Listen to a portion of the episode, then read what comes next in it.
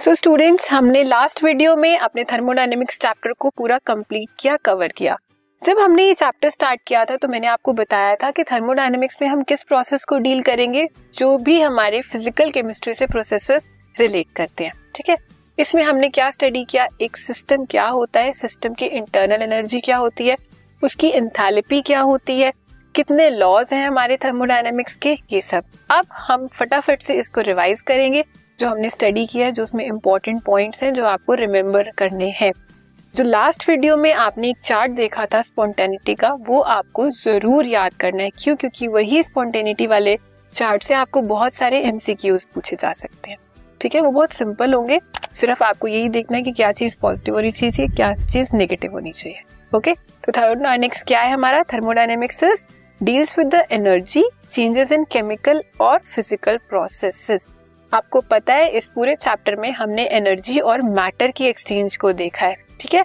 तो ये किन प्रोसेस में होता है? या तो फ़िज़िकल या केमिकल प्रोसेस में? तो इसकी स्टडी को हम क्या बोलते हैं?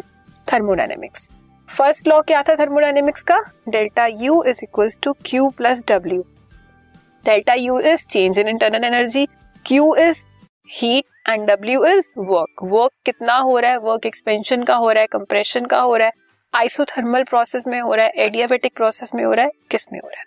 फिर W is work done on the system change in internal energy and enthalpy फिर हमने रिलेशन देखा किसमें इंटरनल एनर्जी और एंथैल्पी में. डेल्टा यू और डेल्टा एच में. तो क्या रिलेशन था? Delta H equals to delta U plus P delta V उस पी डेल्टा वी को हमने आइडियल गैस इक्वेशन के साथ इक्वेट किया तो हमें दूसरा रिलेशन क्या मिला? Delta N G R T इसमें क्या था ये? Number of moles of products minus number of moles of reactants ठीक है? Now delta H is negative for exothermic reaction and positive for endothermic reaction ये भी हमें पता है। जब डेल्टा एच की वैल्यू पॉजिटिव है दैट मीन्स हमने हीट सप्लाई की है। और जब नेगेटिव है तो इसका मतलब हीट हमारी इवॉल्व हुई है। Heat changes at constant pressure जब हमारी हीट किसी भी सिस्टम की कांस्टेंट प्रेशर पर चेंज करती है तो हम उसे क्या बोलते हैं?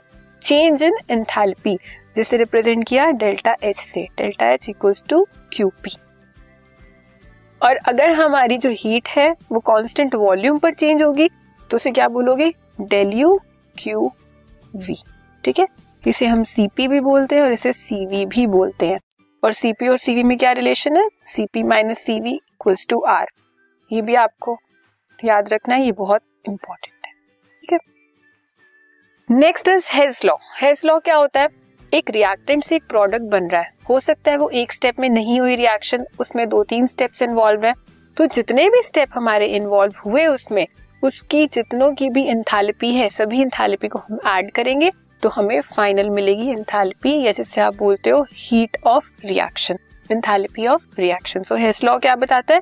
Enthalpy change for a chemical reaction can be determined by delta H R summation of products की enthalpy minus enthalpy of reactants अब एंट्रोपी एंट्रोपी क्या है? ये आपको रैंडमनेस बताती है कि एक सिस्टम में कितनी ज़्यादा रैंडमनेस है, कितना डिसऑर्डर्ड सिस्टम है वो। अगर वो परफेक्टली क्रिस्टलाइन है दैट मीन्स वहाँ पे डेल्टा एस की वैल्यू कैसी हो जाएगी? ज़ीरो वहाँ पे कोई भी पॉसिबिलिटी ही नहीं है कि एंट्रोपी चेंज हो सके, ठीक है? So it is a measure of disorder और randomness for a spontaneous change total entropy changes positive अगर आपका प्रोसेस स्पॉन्टेनियस है तो इसके लिए डेल्टा एस की वैल्यू को पॉजिटिव होना पड़ेगा और डेल्टा जी की वैल्यू को नेगेटिव होना पड़ेगा। Entropy can be measured by the equation इसे हम इक्वेशन से मेजर करते हैं। Next is Gibbs free energy and spontaneity उसके बीच में क्या रिलेशन है? Delta G R equals to delta H minus T delta S यहाँ पर डेल्टा एच की वैल्यू नेगेटिव होगी तो ही हमारी रिएक्शन अकर होगी। डेल्टा एस की वैल्यू पॉजिटिव होनी चाहिए, तभी हमारी रिएक्शन अकर करेगी। अगर हम इक्लिब्रियम कंडीशन की बात करें तो डेल्टा जी हमारा ज़ीरो होना चाहिए और डेल्टा एस भी ज़ीरो होना चाहिए। ठीक है? This was all about our chapter that is thermodynamics this podcast is brought you by Hubhopper Shiksha Abhiyan अगर आपको ये पॉडकास्ट पसंद आया तो प्लीज़ लाइक शेयर और सब्सक्राइब करें। और वीडियो क्लासेस के लिए शिक्षा अभियान के यूट्यूब चैनल पर जाएँ।